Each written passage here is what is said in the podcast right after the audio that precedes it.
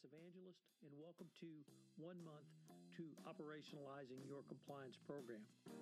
This month, I am proud to have as my sponsor, Oversight Systems.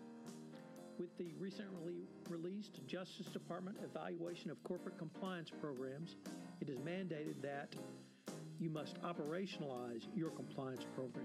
Oversight Systems' automated transaction monitoring solution, Insights on Demand for FCPA, provides a centralized transaction monitoring system that automatically identifies risky behavior and facilitates efficient resolution of any issues.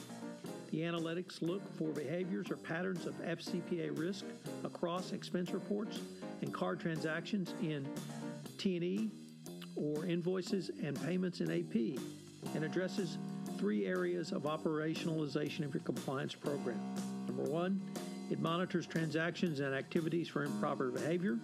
Number two, allows you to perform compliance audits around travel and entertainment and procure to pay. And number three, be able to demonstrate how policy compliance is reinforced throughout your organization. For more information, check out their website, oversightsystems.com. With the February release of the Justice Department's Evaluation of Corporate Compliance Programs, the operationalization of your compliance program is mandatory for you to receive any credit under the Department of Justice pilot program, or even going back as far as the Yates memo. If you listen to this podcast over the next month, you will have a good basis for operationalizing your compliance program. I hope you will enjoy this journey with me, and I look forward to answering any questions that you might have. This is Tom Fox. Thank you very much for listening. Day 13, the Regional Compliance Committee. Yesterday, I took a look at the Compliance Oversight Committee. Today, I want to talk about another way to operationalize your compliance, which is to move oversight out into the region to supplement that of the Compliance Oversight Committee. Such an approach can more effectively ensure employee and third-party compliance with your code of conduct and compliance program throughout a global organization by integrating compliance into every aspect of your function and generating the necessary information to continuously improve your compliance program. Such a regional compliance committee can also operate on multiple planes to fully operationalize compliance in a company, augmenting existing controls, and making a company more efficient and more profitable at the end of the day. The formation of a regional compliance committee works to operationalize compliance through the creation of more direct ownership, accountability, and valuable transparency of your compliance regime. This moves compliance down into all levels of a company's operation. This approach also significantly improves consistency of the compliance function and helps to ensure that all of a company's business objectives are achieved in a legally compliant fashion.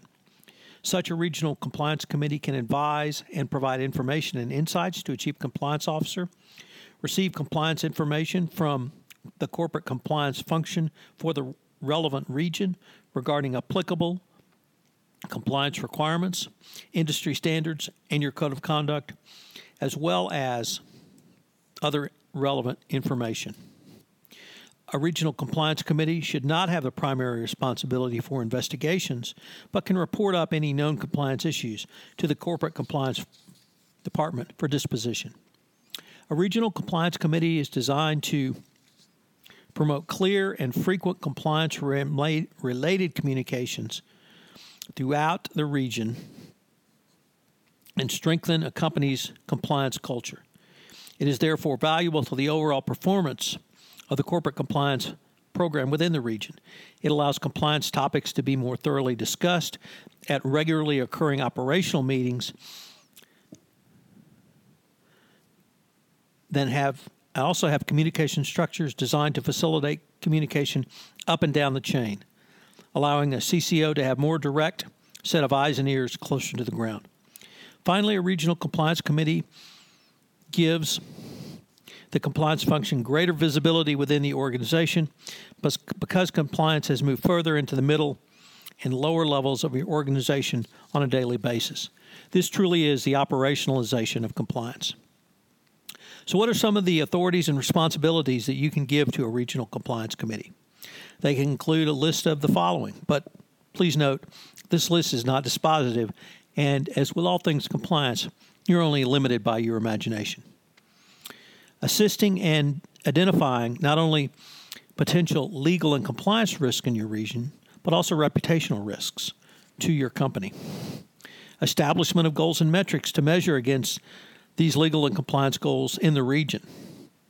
Exercising oversight of the implementation and effectiveness of the company's compliance function in the region. Additionally, to make recommendations to the Chief Compliance Officer and suggest improvements to the compliance practices of the region.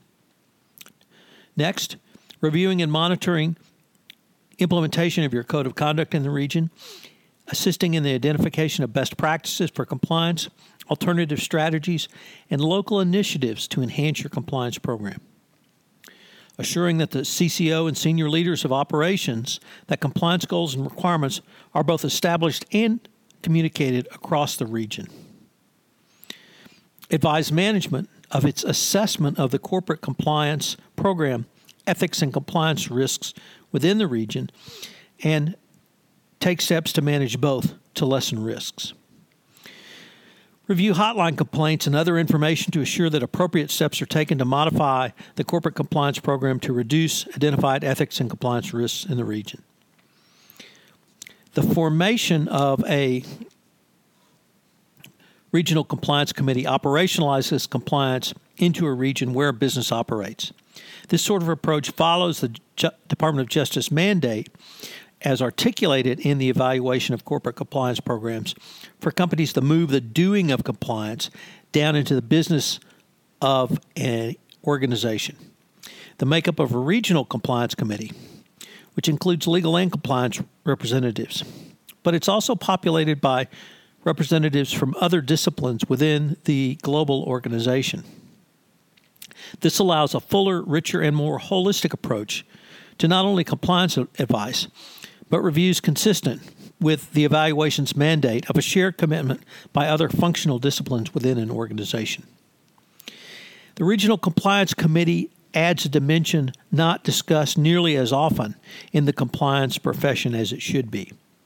The accountability and oversight down to the regional level and the compliance monitoring, reviewing, assessing, and recommending will provide additional endorsements up through the organization that it is doing compliance, or in the words of the evaluation, operationalizing compliance. In compliance, it's a well-known maxim that's execution where the rubber meets the road. That is the functional definition of operationalizing compliance, and by creating this regional compliance committee, you really move an entire discussion, not the entire discussion, but an entire discussion around compliance down to the regional level. So what are your three key takeaways for today? Well, number one, a regional compliance committee works to more fully operationalize compliance. Number two, a regional compliance committee, properly staffed, evidences the shared commitment to compliance as set forth specifically in the evaluation of corporate compliance programs. And finally, never forget that a regional compliance committee is a two-way communications avenue, both inbound and outbound, for the chief compliance officer and the company's compliance function. It allows you to communicate compliance initiatives down, but also receive information back up. And that's what, at the end of the day, you really want to have from the chief compliance officer's perspective or the perspective of the compliance function. It's having more information. It's having that information go up the chain to you and allow you to evaluate that information to determine if there is a risk, a red flag, or other issue that needs to be considered. This is Tom Fox. Thank you very much for listening to Day 13, and I hope you'll join me tomorrow for Day 14 to 1 month to the operationalization of your compliance program. This is Tom Fox, and I'd like to thank you very much for listening to today's episode of How to Operationalize Your Compliance Program. If you have any questions, you can reach out to me at tfox@tfoxlaw.com. If you've listened to this podcast via iTunes, I would greatly appreciate it if you would rate us. It would help in our rankings and help get the word out about how to learn about operationalizing your compliance program in 1 month. This is Tom Fox. Thank you very much for listening, and I hope you'll join me tomorrow.